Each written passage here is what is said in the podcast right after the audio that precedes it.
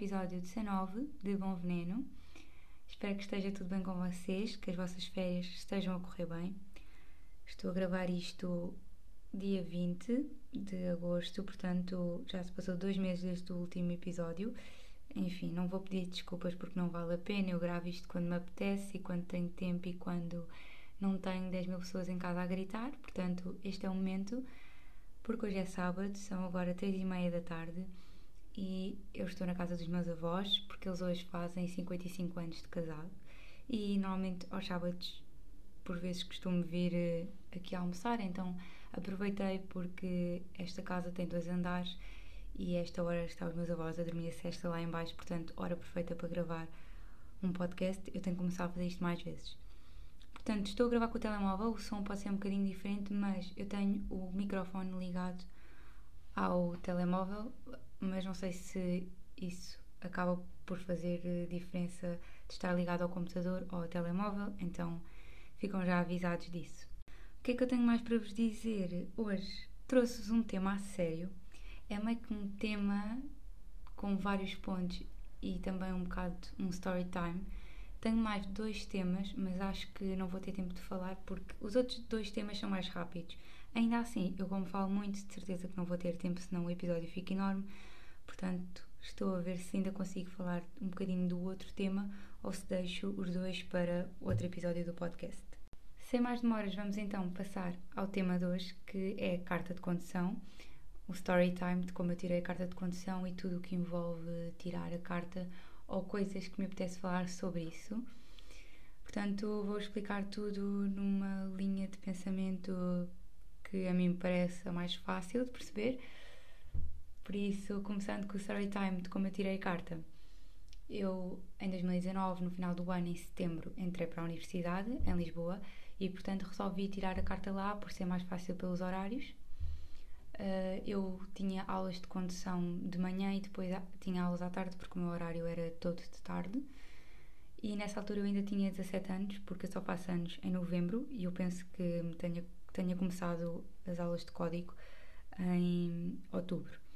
Pronto, entretanto fiz os 18 e tive o tempo normal a tirar o código, porque eh, para mim era fácil ir às aulas e conciliar tudo, então acabei por fazer eh, as aulas de código todas seguidas e rápido. Uh, e demorei foi mais tempo a ir a exame. Porque entretanto também depois meteu-se o Covid, estava a faltar o nome. Eu fui a exame de código a 20 de junho de 2020 e passei com zero erradas. Para mim foi fácil, foi como estudar para um exame da faculdade, portanto foi mesmo tranquilo. Uh, fiz, não, nunca fiz apontamentos nem nada disso, só nas aulas, mas nunca fiz resumos de nada. Tinha o livro do, do código porque me foi oferecido pela escola de condução na altura, mas eu praticamente só usava nas aulas e sublinhava e tudo mais, mas depois o que eu fazia em casa e nos transportes públicos e tudo mais era exames e mais exames e mais exames e toda a gente que normalmente tira a carta sabe este site que é o, o Bom Condutor, onde praticamente toda a gente faz os, os exames para praticar e há perguntas mesmo muito iguais. Portanto, já foi isso, correu tudo bem. Depois, nesta altura já tinha muitas aulas de condução, porque só me deixam ir a exame com metade das aulas de condução, acho eu. Então, isto já foi há algum tempo, como devem perceber, então a minha memória não está muito boa. Mas fui, uh, fiz as minhas aulas de condução, na boa, nunca, nunca achei que conduzisse muito mal e nunca tive problemas muito grandes. Uh, nunca deixei o carro ir abaixo, tipo, imensas vezes, deixei algumas, mas foi sempre tranquilo e estacionar também foi assim. Não me lembro de haver nada que alarmasse assim muito, excepto o facto de não perceber nada de Lisboa, porque como eu não sou de Lisboa, sou da margem sul, acaba por ser muito difícil quando tu não, não compreendes as ruas e não percebes onde é que é para sair, porque aquilo em Lisboa eu acho mesmo extremamente confuso. Então, pronto, lá foi exame. Sinceramente, não me lembro quando é que foi o meu primeiro exame de condução. Mas sei que fui, estava mesmo muito nervosa. Eu não costumo ser uma pessoa muito nervosa, mas com isto não sei o que é que me aconteceu, mas eu fiquei mesmo super mal, estava com dor de barriga, cheguei imenso tempo mais cedo que era para não me atrasar por ir de transportes e depois quando cheguei lá eu, o pé na embreagem aquilo tremia imenso, então foi assim tipo um escândalo. Pronto, eu lembro-me que esse primeiro exame correu mesmo muito mal, porque eu estava a sair do centro de exames e estava uma rua super estreita que praticamente não dá para passar dos carros lá e tinha carros estacionados dos dois lados da estrada mal estacionados. Pronto, e eu para não com medo de bater no carro que vinha da faixa de lá, um, encostei-me um bocado à direita e o examinador parou-me logo o carro para dizer que, que eu ia bater no espelho do carro que estava estacionado à direita. Pronto, eu aí fiquei logo nervosa um, e depois pediu-me para subir uma rua que era a, a subir e pediu-me logo para estacionar. Eu estava super nervosa porque ele tinha acabado de ralhar comigo e pediu-me logo para estacionar. Então, pronto, correu-me logo mal, uh, porque, pronto, eu nunca tinha estacionado em subidas nenhuma aula de condução e aquilo era preciso mesmo uma prática, tipo, tinha que já ter experimentado aquilo, porque era uma subida ainda bastante considerável e pronto, e com os nervos e tudo mais, eu ia batendo no carro de trás também, aparentemente, eu já nem sei. E, e, pronto, e acho que aí depois ele mandou-me logo vir outra vez. A cena é que eu acho que foi assim das piores experiências que eu tive, porque eu comecei a chorar e porque tinha percebido que, estava chumbada e ele mandou-me vir para o centro de exames outra vez a conduzir, uma coisa que não se deve fazer e que nós sabemos de código que não se deve conduzir transtornada e depois, por norma, quando chumbas num exame de condução, o que acontece é que eles pedem para trocar de lugar e eles é que vão conduzir até ao exame, até ao centro de exames e não foi isso que me aconteceu, portanto eu estava mesmo a chorar, já nem via nada e estava a conduzir, por isso foi uma experiência mesmo muito má. Pronto, enfim, uh, fui fazer mais aulas que eu me lembre, mas eu já não tenho certeza, mas eu quase certeza que fiz, sim. E pronto, fui exame pouco tempo a seguir e chumbei também. Uh, não foi assim uma coisa tão óbvia quanto isso. Eu até, tava, até me estava a correr bem. Sei que houve uma rua que ele mandou-me virar à esquerda e eu não estava a perceber nada de onde é que era para virar à esquerda. Então, provavelmente não me cheguei tanto à esquerda como devia. E ele ralhou comigo, mas não parou o carro nem nada. Uh, depois sei que deixei o carro ir abaixo uma vez porque tive que parar numa rotunda que era uh, a subir e depois continuei e andei imenso tempo. E parecia que o exame estava a correr tudo bem. E já não me lembro o que é que aconteceu mais, mas sei que depois voltei ao centro de exames e ele disse que eu estava chumbada e eu comecei a chorar imenso. E falei um bocado mal com o meu instrutor, eu lembro-me. Não, não lhe disse nada de mal, mas eu estava muito transtornada, então falei-lhe um, um bocadinho alto. Uh, e disse que ia desistir e tudo mais, porque eu também ia muito nervosa e chorei imenso. Pronto, e foi assim uma fase mesmo má um, e foi um bocadinho difícil depois falar no, no assunto e tentava evitar ao máximo porque realmente foi uma coisa que me transtornou e eu já estava a pensar, ok, nunca vou conseguir tirar a carta, isto é horrível, tudo mais. Entretanto, meteu-se a pandemia, o que foi a desculpa perfeita para eu evitar ao máximo fazer. Claro que isto foi assim rápido em termos de tempo que eu tinha com a, a licença de ter tirado o código porque depois temos cerca de dois anos e isto foi tudo praticamente seguido, portanto ainda tinha muito tempo para tirar a carta sem ter que repetir o código. Pronto, então acabei por deixar alguns meses de distância também, porque entretanto as escolas de condução fecharam e tudo mais por causa da pandemia. Eh, e eu deixei esperar e depois resolvi fazer o mais fácil para mim também, porque já não, o meu horário já não era o mesmo nem isso, porque já, já tinha começado uh, as aulas, ou seja, o segundo ano da faculdade e o meu horário era diferente e eu não gostei mesmo nada da escola onde estava, aquilo era absurdo e não gostei dos exames que fiz e não gostei de conduzir em Lisboa, então resolvi vir para a minha zona, tirar a carta, o resto que me faltava. Paguei umas quantas aulas, ainda algumas.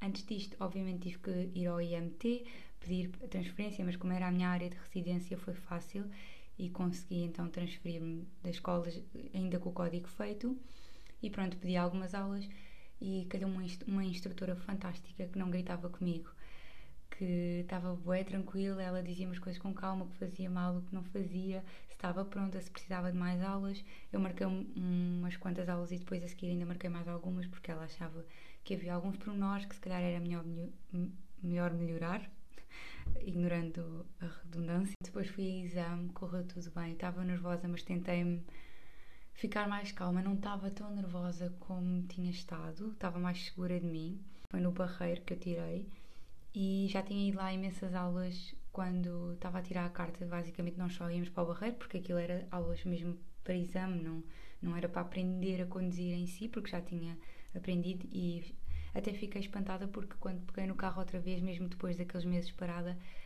foi tranquilo, apesar do carro ser novo. O facto de deixar ir abaixo e tudo mais, não me lembro sequer de ter deixado ir abaixo alguma vez, portanto, se deixei foi mesmo uma, duas vezes no máximo. E pronto, foi, foi assim muito mais fácil. Uh, acho que a examinadora também ajudou, porque ela é, também era uma mulher. E eu acho que as mulheres nessas coisas têm sempre mais sensibilidade. E o meu outro instrutor estava sempre aos gritos comigo. E já ouvi experiências de amigas minhas que também dizem que os instrutores falam super mal e irritam-se super rápido.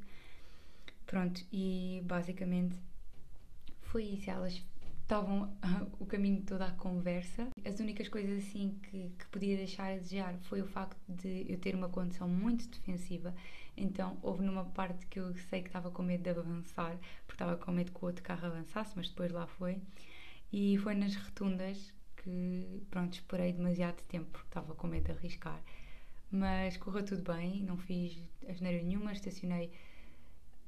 Acho que. Já não me lembro se estacionei sei que estacionei em, perpendicular e acho que também estacionei em paralelo. Correu tudo bem, contornei o passeio, também correu tudo bem, foi à primeira, portanto foi mega chill. E pronto, foi isso. A minha experiência de tirar a carta depois de tanto tempo foi, foi tranquilo. Depois peguei no carro dos meus pais e não houve assim muitos problemas. Claro que ao início é sempre, temos sempre aquele medo, mas mas pronto, é uma questão de hábito. Após este story time, eu queria vir aqui dar-vos um bocadinho da minha opinião do que é isto de tirar a carta e da pressão que a sociedade faz sobre isso, porque ao longo deste tempo eu tenho sentido coisas diferentes em relação a isso e acabei por achar que estava na altura de contar. Um, como eu já disse, foi difícil para mim falar deste assunto, também porque sinto que quando fiz 18 anos sempre que ia a um almoço de aniversário de alguém da minha família, ou pronto, almoços de família, perguntavam sempre então e a carta, como é que vai a carta?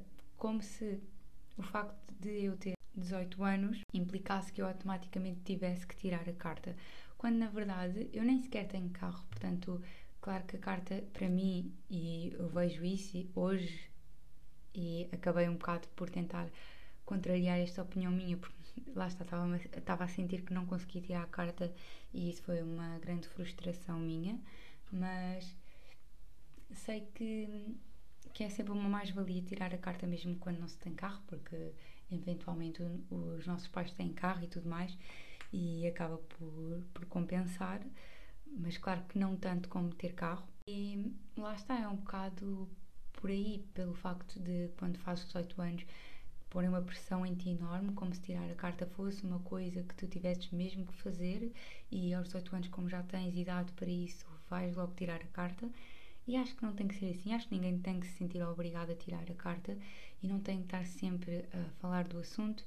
Pronto, e depois quando eu chumbei no meu exame de condução, ainda pior, porque, pronto, enfim, a conversa era sempre a mesma e eu já estava cansada porque eu já estava frustrada comigo própria e ouvir sempre o mesmo assunto. E depois, claro que é aquela coisa que nós acabamos por fazer quando estamos mal com uma coisa, que é toda a gente estava a tirar a carta e depois põe no Instagram e tudo mais, ah, tirei a carta, não sei o quê. Para mim, naquela altura, foi assim um bocado chato porque estava toda a gente a, conseguir e porque é que eu não conseguia.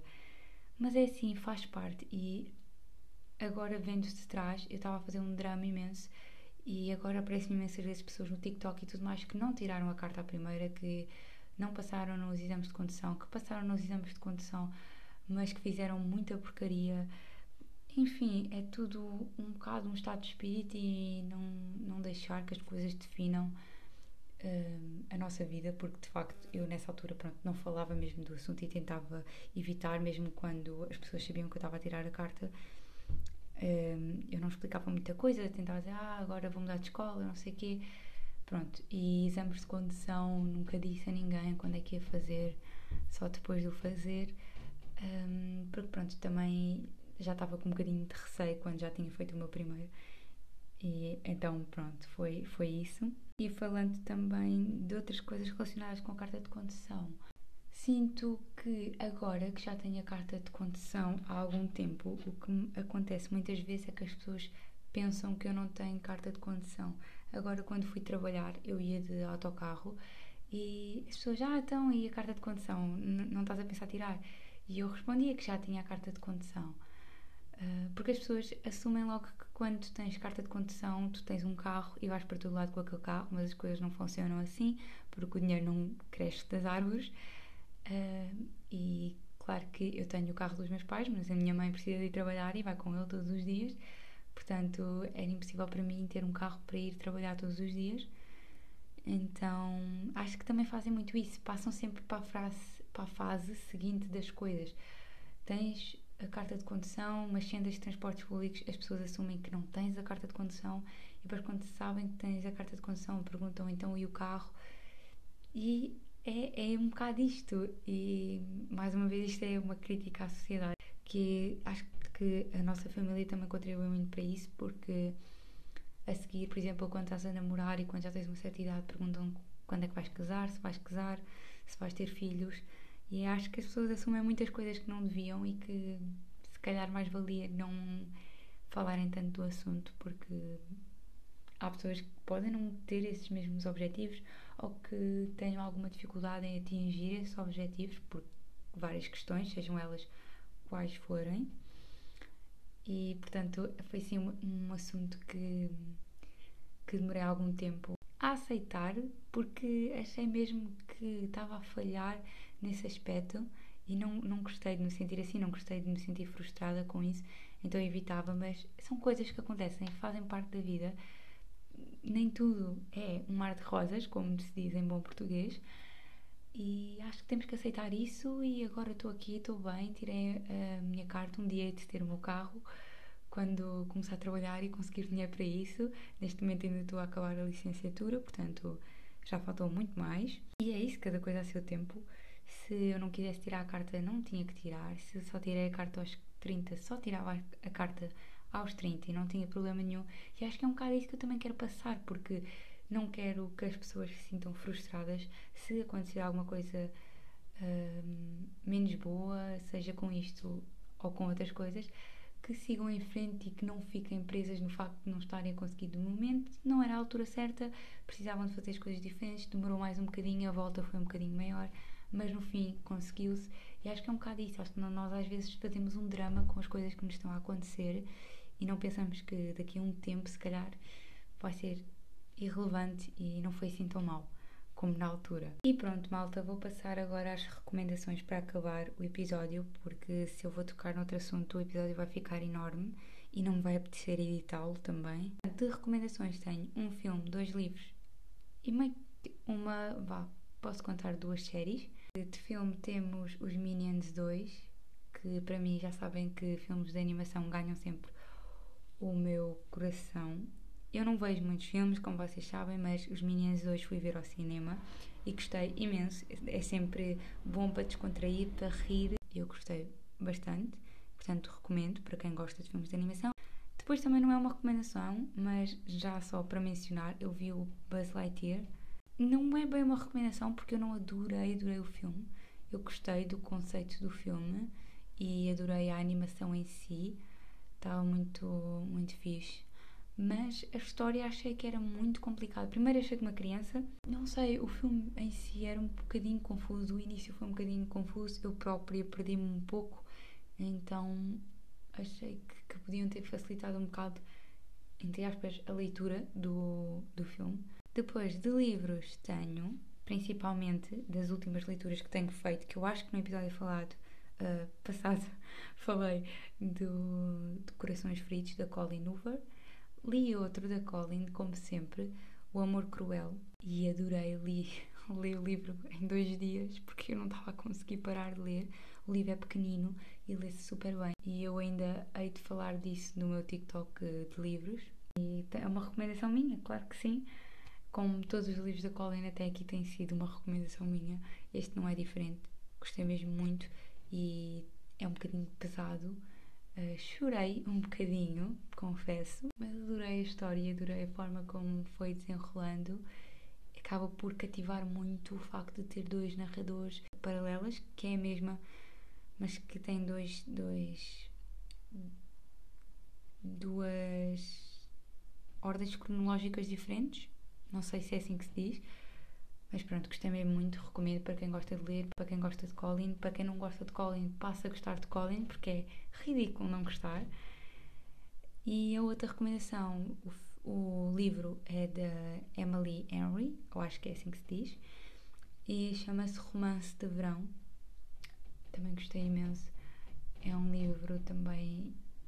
É um bocadinho maior do que Amor Cruel, mas acho que é uma leitura leve. Uh, também engraçado. É um Enemies to Lovers. E acho que o livro ficou com uma cena fixe. Eles têm uma química fixe. Então, yeah. Séries, tenho então uh, mencionar mais uma vez. Isto é uma recomendação, mas toda a gente sabe que isto existe. Portanto, se não vê é porque não querem. Mas Stranger Things é mesmo. É sério.